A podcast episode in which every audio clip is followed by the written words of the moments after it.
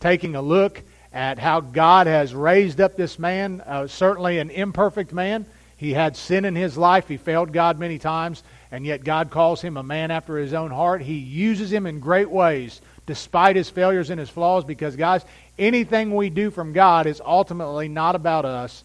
It's not going to be done in our own strength. We have got to lean and depend on him. And God will take imperfect vessels and use us to accomplish his glory. And we're seeing that through the life of David. So I want to look today in 1 Samuel 21. I'm going to just talk about the chapter, but I'm only going to look at verses 10 through 15 before we go into Psalm 34. And I've titled this message today, From Broken to Blessed. From Broken to Blessed. If you've been with us or if you've been reading through 1 Samuel, you know that for the last few years of David's life, it has been terribly uncomfortable and not at all easy for him. Remember, he won this victory over Goliath and people are cheering him, and he becomes an overnight sensation in Israel. And everybody is talking about David. He is the man of the hour, but that doesn't last very long because Saul becomes angry. Saul is the king, and he's angry and he's jealous. He's trying to kill David. David is trying to keep his composure. He's trying to love and honor Saul even through the midst of things. So, uh, David's wife betrays him. He has a good friend who is Saul's son, who ultimately he has to leave because his uh, David's life is in danger. So David has lost in just a short time his position in the kingdom. He's lost his wife. He's lost his friend, and pretty much is alone at this point. And as we've read through this, I've told you to take note of how many times it says David fled or David is fleeing. It seems like the last few years of his life, he has just spent constantly running from place to place. And I think if we're honest, don't you feel like that in life sometimes? That you just feel like you're running here and there and everywhere, that life is so hectic and so busy and perhaps so confusing that you don't know whether you're coming or you're going. And most of all, when you're busy and frantic, it's hard to see God. It's hard to hear God in those moments. And yet, we're going to see in David's life and in ours too that even in the midst of all the turmoil and all the chaos and all the uncertainty, God is with him. And God is going to bring him out of these broken situations and cause him to be blessed. So the story in, in uh, 1 Samuel 21 is, is David is still running and he's going from place to place. And David has been pretty strong in his faith thus far, I would say. Overall, he has been a pretty solid example of a man of faith. But all of us reach a point in our lives where we have breaking points, if we're honest. There's going to be seasons where our faith seems really strong, and other times in our life where our faith seems non existent. That's going to be true of anybody, even the greatest of Christians. And this happens to David in chapter 21. He's going along, he's uncertain, he's fearful, he's alone for the most part, and he comes to Ahimelech the priest, and he begins to fabricate stories to try to provide for himself. He's in need of food. He's hungry. I'm sure he's tired. He has no weapons. And so he's trying to figure out ways to be provided for. And so at this point in his life, he says, Well, maybe I'm just going to have to lie my way through this one. Right? So rather than depending on God, he makes up these stories. Uh, real quick, just look at 1 Samuel 21, verse 1. David comes to Nob, to Ahimelech the priest. Ahimelech is afraid when he met David and said to him, Why are you alone and no one is with you? Verse 2 David said to Ahimelech the priest, The king has ordered me on some business. No, he didn't. The king's trying to kill him, and he's running. But he said, All the king sent me on some business. And he said to them, Do not let anyone know anything about the business on which I send you, or what I have commanded you. I have directed my young men to such and such a place. And, and on goes the story, where he continues to make up these things just to get what he needs, rather than operating in faith. But from this situation, he gets some food, he gets a weapon, which ironically happens to be the sword that was Goliath's.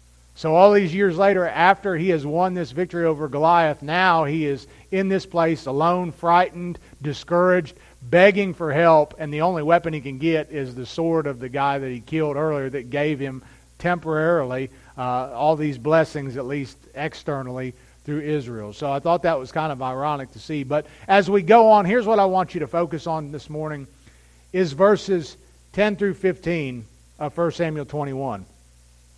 Because when we get into Psalm 34, you're going to see that Psalm 34 is written by David because of what we're going to read in 1 Samuel 21, verses 10 through 15. So this story is what brings about Psalm 34 and also Psalm 56, which we won't look at today. But both of those Psalms were written based on this event. So, saying all that, I'm going to ask you, if you would, to stand with me one more time this morning. Make sure you're still awake, and also to stretch your legs and honor God's Word most of all together as we read. So, we're going to read verses 10 through 15 from 1 Samuel 21, and then we'll pray uh, before we get into the, the, the message this morning. Then David arose and fled that day from before Saul, and he went to Achish, the king of Gath. And the servants of Achish said to him, Is this not David, the king of the land? Did they not sing of him to one another and dances, saying, Saul has slain his thousands, and David his ten thousands? And David took these words to his heart and was very much afraid of Achish, the king of Gath. This man who was not afraid of Goliath of Gath a few years ago is now scared to death standing before the king of the same land. Verse 13. So he, listen to what David does again. Fear will make you do some crazy things. It really will. So he changed his behavior or his countenance before them, and he pretended madness in their hands. He scratched on the, picture this in your mind, he scratched on the doors of the gate, and he let saliva run down his beard. Then Achish said to his servants, Look, you see the man is insane.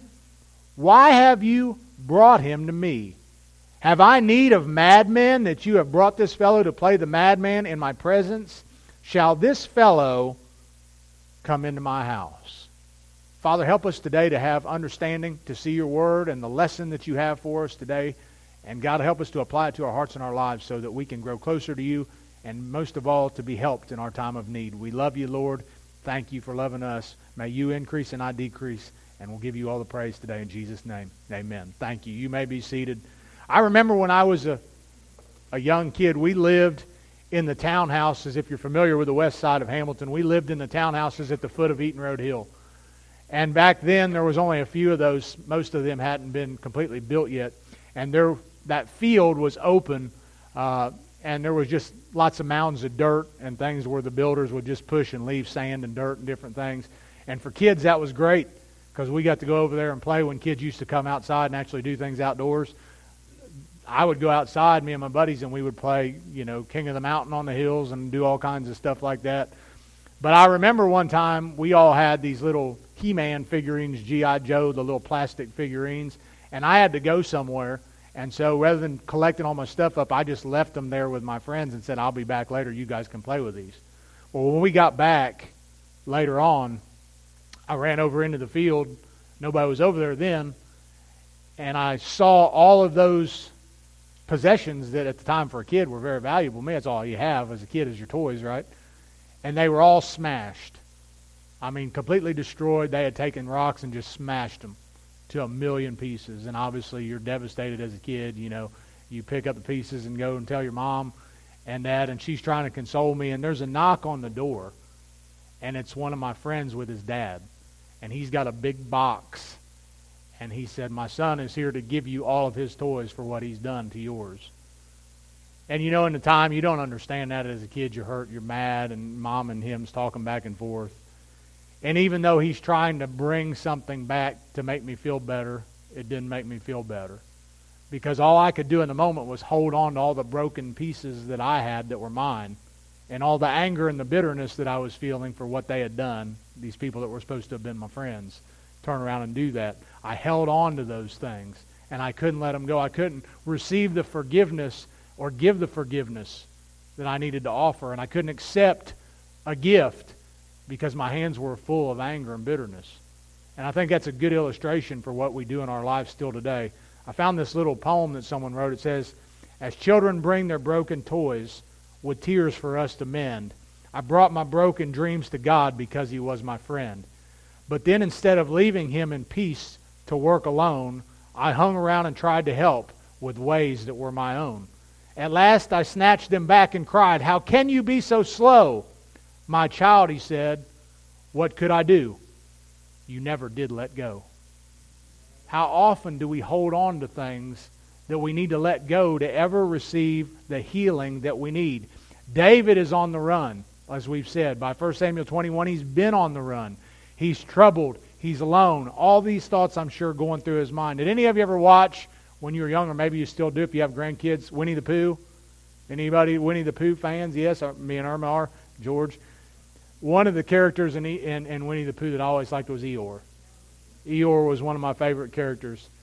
But Eeyore always walked around habitually sad, didn't he? He's always gloomy. There's always this gray cloud over his head, it seems like. One of the things that Eeyore said, and several times in the shows, is he said, I never get my hopes up, so I never get let down. That's a sad way to live life. You never take your eyes up off looking down because you're afraid to look up. You can't have any hope in your life because you're afraid of getting hurt. You're holding on so much to the past, so much to things that have been difficult that you can't lift your eyes up and believe that there's something good waiting for you around the corner. And I believe that we all get to those places. I'm not here today to to ostracize you or to beat you up if that's where you're at or that's where you've been. I want to try to offer you some hope today that there are better days ahead, that God is not finished in your life. David is being pursued by Saul. Not only is David running, there's people running after him all the time. And David just keeps running, and he keeps running, and he keeps running. But here's something I've learned as I've gotten a little bit older, and, and maybe you've learned it, or maybe you're going to learn it one way or another. You can't outrun trouble. You cannot outrun trouble. And I'll tell you this David tried to fix his problems by doing wrong. He said, I'm in a mess, so maybe I need to lie. Maybe I need to manipulate. Maybe I need to pretend and coerce to get things fixed.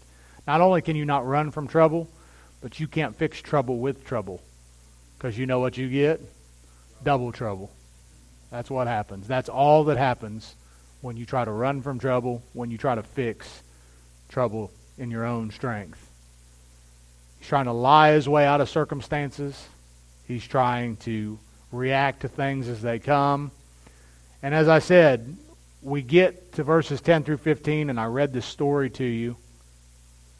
And then in the very next chapter, in the very first verse, it says David leaves there and he goes into a cave in a place called Adullam. And it's in the cave, in the darkness, all alone for the most part, that God begins to work on his heart. Sometimes we just have to get alone with God. Or sometimes God has to bring us to a place where He's all that there is left for us to begin to have a different outlook on things. So I want to try to give you, from Psalm 34, I want to try to give you four things that David learned in all of his brokenness that changed his attitude. Because when you read this psalm, we just read the story in 1 Samuel, but then when you read Psalm 34, you're going to say, man, this, this sounds like a whole different guy. This doesn't even sound like the same guy. A lot of times, one of the things about reading, if, if we took this, if we took the Psalms and we took the life of David and we gave it to most psychiatrists today, they would put him on medicine and say he's bipolar. And I, again, please, you know I'm an advocate for mental health. You know that I have nothing bad to say about getting professional help and getting on medication for mental illness if you need it. So please don't take that the wrong way. I'm not saying that every time we get diagnosed by those things that that's necessarily ne- needful or the case. But there's certainly a time and a place for them. But I believe if you look at David's life, a lot of time you conclude that, man, this guy is crazy. He's bipolar because he's up and down, up and down, up and down. But I don't think that's so abnormal, if we're honest. You know, hopefully you're up more than you're down. But I've never met a person yet that's habitually up all the time, and you know, hopefully you're not habitually down all the time. Right? And so I want you to look at this psalm with me, and I want us to, to make some I want to try to make some points to you this morning. So if you take notes, write these down. Verse I'm gonna break it up into sections rather than just simply going verse by verse. Verses one through three, I want you to see this. When problems come down, let praises go up. When problems come down, let praises go up. Look at what David does. And there's three things I'll, I'll sub points I'll bring out of this section here. Verse number one, you say this: there is a triumph when we praise God. There is a triumph when we praise God. David says, "I will bless the Lord at all times; His praise shall continually be in my mouth." Here's the thing: when we look at David's life and what was going on, and we look at our own life, and, and we say something like, when problems come down, praises go up, you say, okay, Pastor, that sounds good, but how on earth do we do that? Like when you don't feel it, when you're discouraged, when you're struggling, it's easy to say, well, let's praise God anyway. But how do we actually do that? How does that happen? I'm going to give you the answer, and it, it may not be earth shattering, it may not be what you want to hear, but this is the truth that I believe the Bible teaches and what you've got to learn. Praise is simply a decision. It's a decision. It has got to be something that you intentionally do, whether you feel like it or not. You can't wait to praise God when things are going good. You have got to praise God even when things aren't going good because it's an intentional decision. David said, I will bless the Lord when? At all times. He didn't just say when things are good, when I'm slaying the Goliath and people are cheering me on and glad about who I am. He's saying, I'm right here in this cave alone, betrayed, forsaken, struggling, and I'm going to praise God because I'm tired of living the way I've been living. I have got to get hope in my life again. And the only way that's going to come is to focus my life and my heart on God despite my circumstances and praise God. I'm going to quote to you, I don't use this translation very often, but as I read this psalm, for whatever reason, the message translation had some great paraphrasing, if you will, of how these verses come. So listen to verse 1 from the message translation. It says there, I bless God every chance I get. My lungs expand with his praise. Isn't that a good way to put it? My lungs expand with his praise. Think about that. What he's saying there, take a breath in, out, in, out. God is giving you breath. He's giving you life. That alone is a reason. You say, I don't know if I have anything to praise God about in my life. It's so bad right now, Pastor. I can't think of anything to praise God for. Breathe in, breathe out, breathe in, breathe out. There you go. Praise Him that you have life.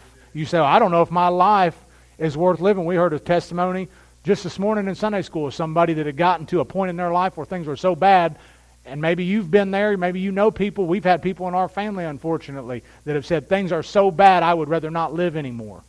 I'd rather end my life than go another day, another moment, the way that things are. The enemy has convinced you that your life is meaningless, that you are worthless, and that there is no hope, no better days ahead for you. And I want to tell you that that is a lie from the pit of hell. It just is. I'm not saying that your struggles right now are not difficult. But the Word of God declares that you are made in the image of God, that you are valuable, that you have purpose, that you have meaning, and that God is not done with you yet. But you've got to ask yourself can I praise Him? Can I find one thing, one thing today? I'm not asking you to write a big long list. At some point, I think you should. But I'm asking you today to find one thing in the midst of all your difficulties, find one thing and praise Him today. And you will begin to see small glimpses of light and hope and victory come into your life. Because there is a triumph when we praise. Number two, there is a testimony that comes out of our praise. Verse 2 says, My soul shall make its boast in the Lord. The humble shall hear of it, and they will be glad. Listen, not only do we need praise, other people need your praise. Praise is not just for you and God. That's where it starts. But your praise is necessary for others because praise is contagious. That's why sometimes I try to urge you on a little bit to be excited about God because sometimes it just takes a Miss Rosie to get happy to get the rest of you happy. You see? Because praise is caught sometimes. It's caught from one another. The New Living Translation puts verse 2 this way I will boast only in the Lord. Let all who are helpless take heart. When you're down and discouraged, I've heard some people say before when I come into church, just a hug from somebody changed my day. Just a smile from somebody changed my day. It doesn't have to be some earth shattering thing, guys. It can be just the smallest act of kindness that can turn someone's day around. But when you praise, it will be a testimony that will help others. William Booth, who was the founder of the Salvation Army, said, said, used to say this If a church gets on fire for God, people will come for miles to watch it burn. If, Phyllis, you probably heard that quote before. If we get on fire for God, if we live for God, if we're different from the world and they start to see and hear that things are different at K. Russo Baptist Church, I'm telling you that God will draw people to that. I've seen it happen. I've seen it happen over and over again. But if we're no different than anybody else, don't be surprised if we don't see anything different happen. There is a testimony when we praise. And number three, there is a transmission of our praise. What do you mean, Pastor? Look at verse 3. Oh, magnify the Lord with me and let us exalt his name together. Again, the message translation, I love how it puts this verse. It says there, verse 3 Join me in spreading the news. Together, let's get the word out. We're called by Jesus to go and to the world and make disciples, aren't we? The Great Commission of Matthew 28 tells us to do that. Mark 16, 15, go and preach the gospel to all creation. That's the mandate for all of us to do. And when we do that, our praise is transmitted to others. It goes out beyond these walls. We not, may not be able to get people to come here every Sunday, but they can't stop us from going to them. And that's what we need to do. When you go to work on Monday, when you go to school, praise the Lord. Amen. Praise the Lord. Don't say, man, if you came to our church sometime, you would hear about Jesus and get to sing songs about Jesus and find people that would love you and care for you. Take it to them. Take it to them. Don't wait to get them here because if they get Jesus out there, they'll want to come here or somewhere that preaches the Word of God. Christians ought to want to go to church. They ought to want to gather together. They all want to be a part of a community of believers. That's a blessing. It's an honor to get to do that. I want you to look at Acts 2, verses 46 and 47. The, the early church, after the day of Pentecost, and it says, so they continued daily in one accord. And look at verse 47. Go on down to verse 47 on that. Praising God and having favor with all the people. As they met together, as they gathered, there was a community of praise. And all of the people were starting to see that, and it was affecting them. There is a transmission of our praise. When our problems come into our life, guys, we have got to make an intentional decision to praise God anyway. We have got to say, no matter what's going on in my life, I'm going to find something today to rejoice in and be thankful about. David, in the midst of his circumstances in that cave, said, I'm going to praise God even though things aren't looking good right now on the outside. I'm going to have joy in my heart. I'm going to seek God and I'm going to praise God until I have a change of heart in my life. Number two, look at verses 4 through 7. David learned something else. He learned this when fear knocks, let faith answer the door.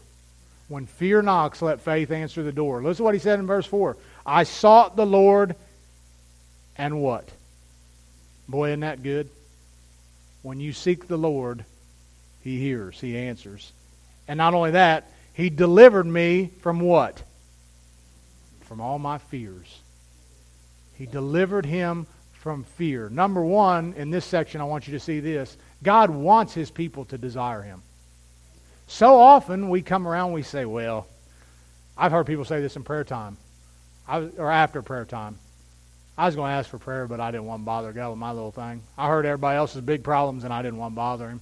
As though God gets too busy for you.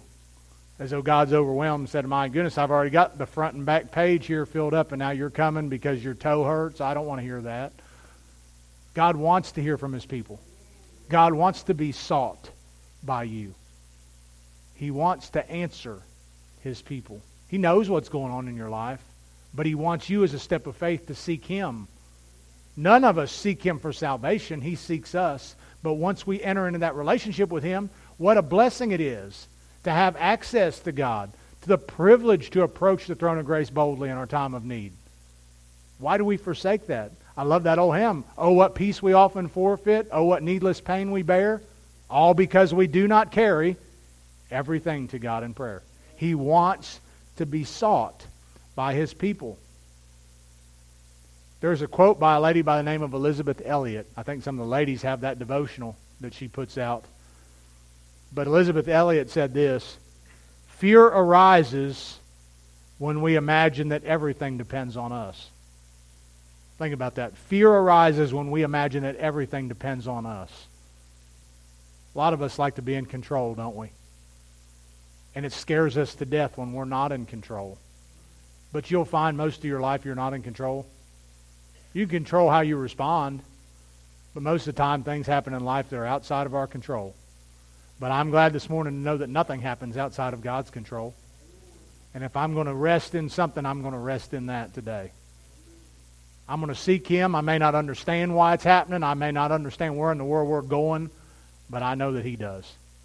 And I'm going to not allow my fear to overwhelm me. But here's the thing, guys, and I think a lot of Christians get this wrong. I think a lot of Christians believe as long as there's any fear in my life, I don't have faith. Or until I completely rid my life of fear, I'm not operating in God's will. I've never met the person yet that doesn't have fear in some place of their life. I believe with 100% certainty that faith and fear will always exist simultaneously in the life of people. But I believe only one can be in control. You can be scared to death and still step out in, in faith. If you're waiting to say, well, I, I'm completely fearless now, now I can do this thing, you're probably not going to do a lot for God because there's always going to be that, that tingling of fear in your life. But you've got to step over the fear and operate in faith. And to do that, God wants us to want Him. He wants us to desire Him. Number two, He also wants us to delight in him. He wants us to desire him and he wants us to delight in him. Look at verse 5. They looked to him and were radiant, and their faces were not ashamed. Listen to how the New Living Translation puts that verse. It says, Those who look to him for help will be radiant with joy. No shadow of shame will darken their faces. No shadow of shame will darken their faces. They will be radiant with joy. I thought about that verse. How many times does shame rob us of joy? We are so ashamed of things in our life. We're so ashamed of people in our life that we feel guilty to worship God. We feel guilty sometimes to even pray God. We feel guilty sometimes to even smile because we feel so dirty and so unclean and so worthless that we have lost, or rather, we have given up the joy that used to be in our life. Now, now trust me, if you're living in open sin against God, you're not going to have joy. But you can do something about that because Jesus already has done something about it.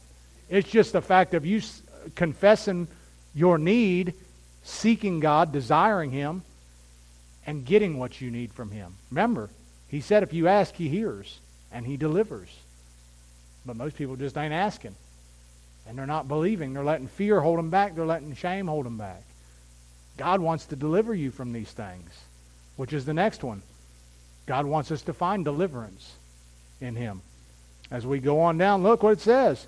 Verse 6 This poor man cried out, and the Lord heard him and saved him out of all his troubled. Notice, in my translation at least, it uses the word cried out. That word cried out literally means to call upon the name of God. That's what it's saying in the Hebrew. It's not just crying out in, in a lament, it's literally crying out to God. It's hitting rock bottom and saying, I have nowhere else to go, no one else to look to. God help me. Have you ever been there? God help me. That's all you can say. Maybe you can't even get the words out. but that's the cry of your heart. God, I'm at my breaking point. God, help me. That's where David was in this cave. The poor man cried out, and again, the Lord did what? He heard him. And he did what? He saved him out of all his troubles. Now you look at that verse and you think, well, does that mean that David never had any trouble? That from the moment that this answer came, trouble was never an obstacle anymore? Of course not. We know he's going to say it a little bit later on in this same psalm that troubles are still going to be a reality in his life. So, what is he saying there? He's saying that in the midst of the trouble that's all around him, there is something greater inside of him. You're not ever going to be able to stop trouble from coming. In this world, you will have tribulation. But be of good cheer. I have overcome the world. It's hard because this is where we live, and this is where we operate, and this is where we function. And the Bible says we walk by faith and not by sight, but we still see things, and we still feel things, and we still hear things, and all of that affects us if we're honest. It's easy to say, well, I don't let anything bother me. I don't care what people think. That sounds good, but it's not true, is it? Things bother you. People hurt you. But there is a, he's going to talk about this and we'll look at it in a minute. There is a refuge that you can only have in Jesus from the storms of life. Some of you may have had an umbrella today with this weather out. The umbrella didn't stop the snow and the rain, did it? But it protects you from it. And that's what it's like when you walk with the Lord. He delivers us, He keeps us, might be a better way of saying it, in the midst of our troubles. And not only that, God wants us to desire Him, He wants us to delight in Him, He wants us to find deliverance in Him. And the last one in this section, He wants us to depend on Him. Look at verse 7. The angel of the Lord encamps all around those who fear him, and he delivers them. Basically, David is saying, I understand that God fights my battles. He fought the battle for Goliath, didn't he? David threw the stone, but God's the one that brought the victory in that situation. And God always brings the victory.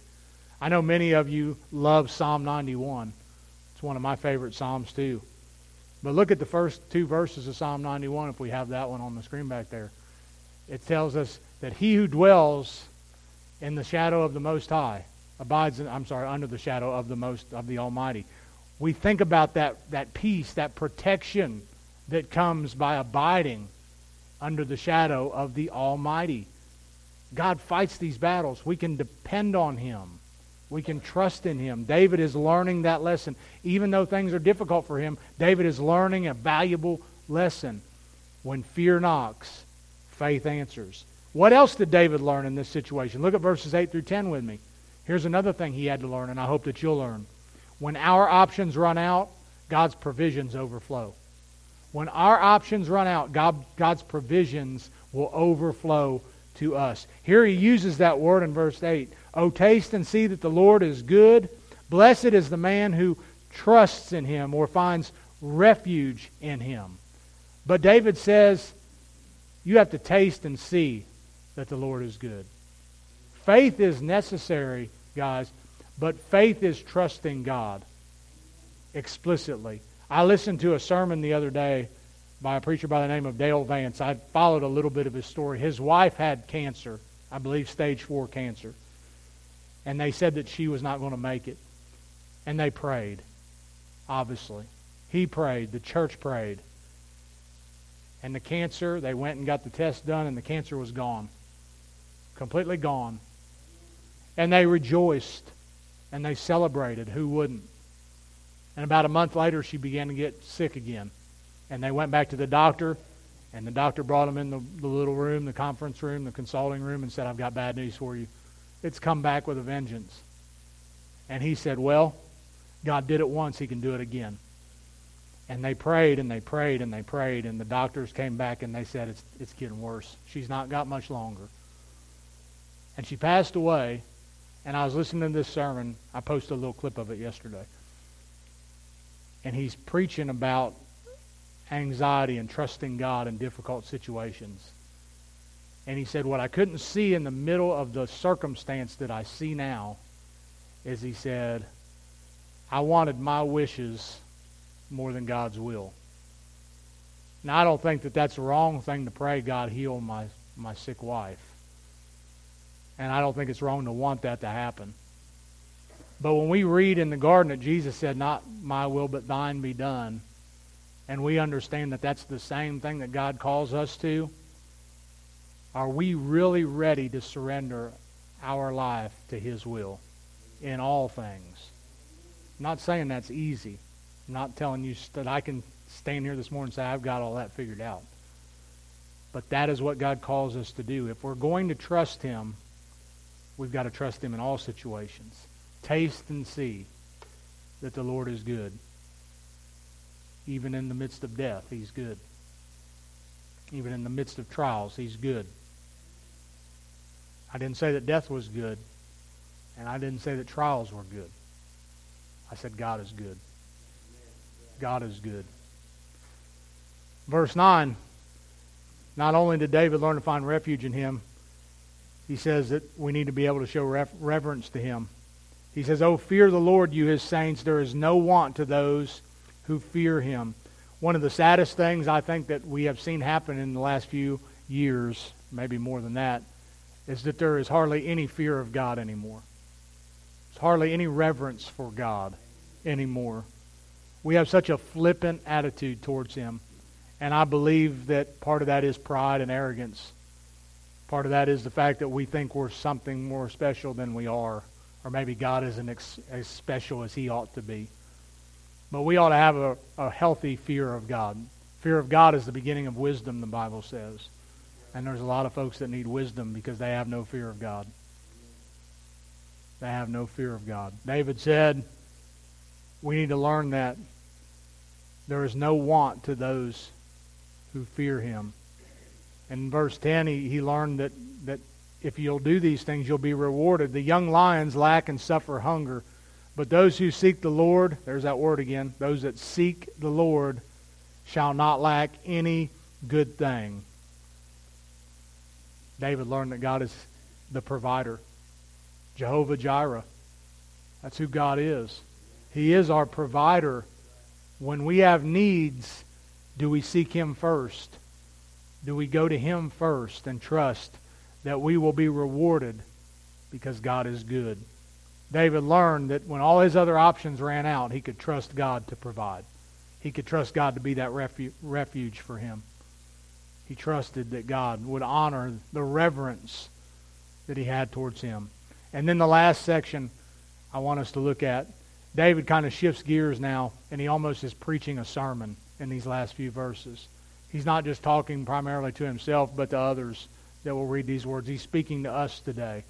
And I tried to find a, a title that I could put this section into words, and I'm just going to say it this way Life has many choices eternity has two. Life has many choices, but eternity has two. Look at verses 11 through 14. Look at that section together. He's giving them instructions. He's giving them advice to himself. Come, you children, listen to me. I will teach you the fear of the Lord, who is the man who desires life and loves many days that he may see good. Keep your tongue from evil and your lips from speaking deceit. Remember, that's what he had just done in that situation we read in 1 Samuel. He learned a lesson from it. He's repenting from it. He's confessing it. Keep your tongue from evil and your lips from speaking deceit. Depart from evil and do good. Seek peace and pursue it. He's talking about the need for repentance. He's talking about the need to live holy, to be different from the world. Listen, all of us sin. We talked about that in Sunday school this morning. Even as believers, we are not free from sin in our lives. But if we have a healthy fear of God, we ought to view sin as He views it. We ought to not excuse it and say, well, I'm just not perfect, so it's okay. We ought to be warring against it. We ought to be striving for holiness. We ought to be crying out to God to change us and make us more like Jesus. Not just say, well, I'm good enough. I've made some progress. I'm just going to settle in and be content with where I'm at. David said, I've got things in my life that I need to confess. I know that I'm called to be different, and I want to live different. And he is challenging us to live a holy life. That's not easy, especially in this world today. There's a million things pulling at us. There's a million things that will take our time and our attention, that will tempt us. But when you follow Jesus, remember, like, like Dale Vance said, it's not about our wishes, it's about His will. Jesus said over and over, any man that puts his hand to the plow and looks back is not worthy of me. You got to deny yourself, take up your cross, and follow me. There's a death that has to happen to self. And as long as you want to live for you, you're not ready to go where Jesus wants you to go. He wants you to follow him completely. People say, well, the gospel is easy. It's easy. All you have to do is believe. There's nothing easy about it. There's nothing easy at all about it. It's a call to deny self. Coming to the Lord is easy. Jesus did everything. I'm not saying you work your way to heaven. You don't. You believe. You trust Jesus alone. But if you think that following him is easy, you're going to be in for a rocky, rough road ahead. It's anything but easy, but it's sure worth it. It's sure worth it. And David said, We are supposed to be separate. I have to live different from the world. I can't be just like it. And then in verses 15 through 20, he says, I know that I need to be different, but I can't do this in my own strength. I need help. You have to recognize you need help before you ask for it. Did you know that? A lot of people know they need help, but they just won't ask for it. But until you ask the Lord Jesus to help you, you're going to continue to try to do it in your own strength, just like David did, and you're going to continue to fail and fall miserably. You have got to come to a place where you say, I have got to be different. I want to be different, but I can't be different by myself. Lord, I need you. Listen to what he says, verses 15 to 20. The eyes of the Lord are on the righteous. He sees you this morning. You say, I feel so alone. You may feel that way, but you're not. His eyes are on you. He says, His ears are open they're open. They're waiting. His ears are open to their cry. The face of the Lord is against those who do evil, to cut off the remembrance of them from the earth. His eyes are on the righteous, but he turns away from the evil or the wicked. What does he say? What else does he say? Verse 16. The face of the Lord is against those who do evil, to cut off the remembrance of them from the earth. The righteous cry out, and the Lord hears and delivers them out of all their troubles. The Lord is near.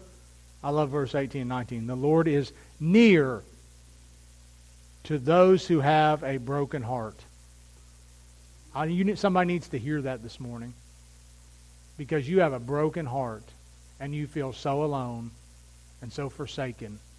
And God says that the Lord is, I am near to those who have a broken heart and save such as have a contrite spirit. But this isn't just somebody that's sad about things in life. This is someone who is brokenhearted because they have grieved God. They have sinned against God. It's one thing to have a broken heart because your boyfriend just broke up with you, your girlfriend broke up with you, or you know, you're late on the bills or whatever, and God cares about those things too. But this verse is not saying that. This verse is someone who feels their need for God, who sees that their sins have separated them from God, have grieved the Spirit, have taken away the joy and the assurance and the fellowship that they once had. The righteous cry out, and the Lord hears and delivers them. He's near to those that have a broken heart and saves such that have a contrite spirit. Many are the afflictions of the righteous, but the Lord delivers him out of them all. I just happened to see somebody posted on Facebook. I think it was. I think it might have been Leah posted uh, a post, and this guy happened to quote verse 18 out of the message. That's kind of what got me on this whole message Bible kick this week, looking at it. But I love how it says verse 18. This was so good. Verse 18 of uh, Psalm 34 out of the message. It says, If your heart is broken, you'll find God right there. If you're kicked in the gut, He'll help you catch your breath. Man, that's a good illustration, isn't it? Because sometimes life just punches us right in the gut. And sometimes the things we do cause it to do so. You know? But the thing is, over and over, God says He hears, He delivers, He saves. And we have got to understand that that is the God this morning that is calling you into His presence. He's not standing there ready to beat you up, ready to cast you aside, rather say, Well, I'm done with you. He loves you, and He will forgive you, and He will save you. But look at the last two verses, and we're done. It says, Evil shall slay the wicked, and those who hate the righteous shall be what? Those who hate the righteous shall be condemned. Verse 22 The Lord redeems the soul of his servants, and none of those who trust in him shall be what? See, that word is used in each of those verses, but it's used differently in those two verses. And that's really the question this morning. The Bible says in Romans 8 1, there is therefore now no condemnation of those who are in Christ Jesus. Those who are in Christ Jesus have no condemnation. That word condemnation means judgment. There is no judgment for salvation for those that are saved the judgment fell upon Jesus in your place. God judged his own son in your place. He took the wrath and the punishment that you and I deserved, and by faith we received that gift. But the Bible says also, he that believes is not condemned, but he that believeth not is condemned already, because he has not believed in the name of the only begotten Son of God. If you haven't believed this morning, if you've never trusted Jesus Christ, the Bible says you are condemned already. Like a lot of people think, well, when I stand before God one day, they're going to get the scales out and see if I make it or not. That's not what the Bible says. Without Jesus, you are condemned already. This life is just a holding cell. And when you take your last breath, the door will open and you will march headlong into eternity apart from God. That's the reality of it. You don't have to wait to find out. Based on the Word of God, without Jesus Christ, you're lost eternally. And God, in His mercy, has given you a breath. You say, I don't know if I have anything to be thankful for. Thank God that He hasn't sent you to hell this morning, that He's given you a chance to come here today and hear the gospel so that you don't have to die lost, that you don't have to die separated from Him. But He won't force you to do that. You can walk right out of here just as lost as you came in. And you're playing a deadly game with your soul because you're one breath away from eternity. Saved, lost. Heaven, hell. Light, darkness. There's only two choices, guys. Life has many. Eternity has two. If you're not ready to stand before God with full assurance that you are His and He is yours, during this invitation, I pray that you will come cry out to Him for mercy and forgiveness and salvation. And if you are just all kinds of messed up this morning, maybe you're saved and you're like, I'm just not living for Him. Why not? What are you waiting for? Do you think this is going to get, if you're a Christian, do you think this is going to get better without Him? What do you think is going to happen? He's waiting for you. When are you going to come? Why won't you come? I hope you'll think about that. Phyllis, you come. We're going to do this invitation. And I hope if he's speaking to you today that you'll answer. Let's pray. Father, we thank you for this word of encouragement. Lord, that in our deepest, darkest hurts, you're with us, and we can find praise, we can find refuge, we can find deliverance, and we, most of all, find salvation. God, today I pray as you speak to the hearts of those in this room, that they would hear your voice and that they would answer today for whatever the need is. And God, I pray that you would be glorified by it. In Jesus' name we ask all things. Amen as we stand and as we sing. You come. Don't wait. No more excuses, no more games.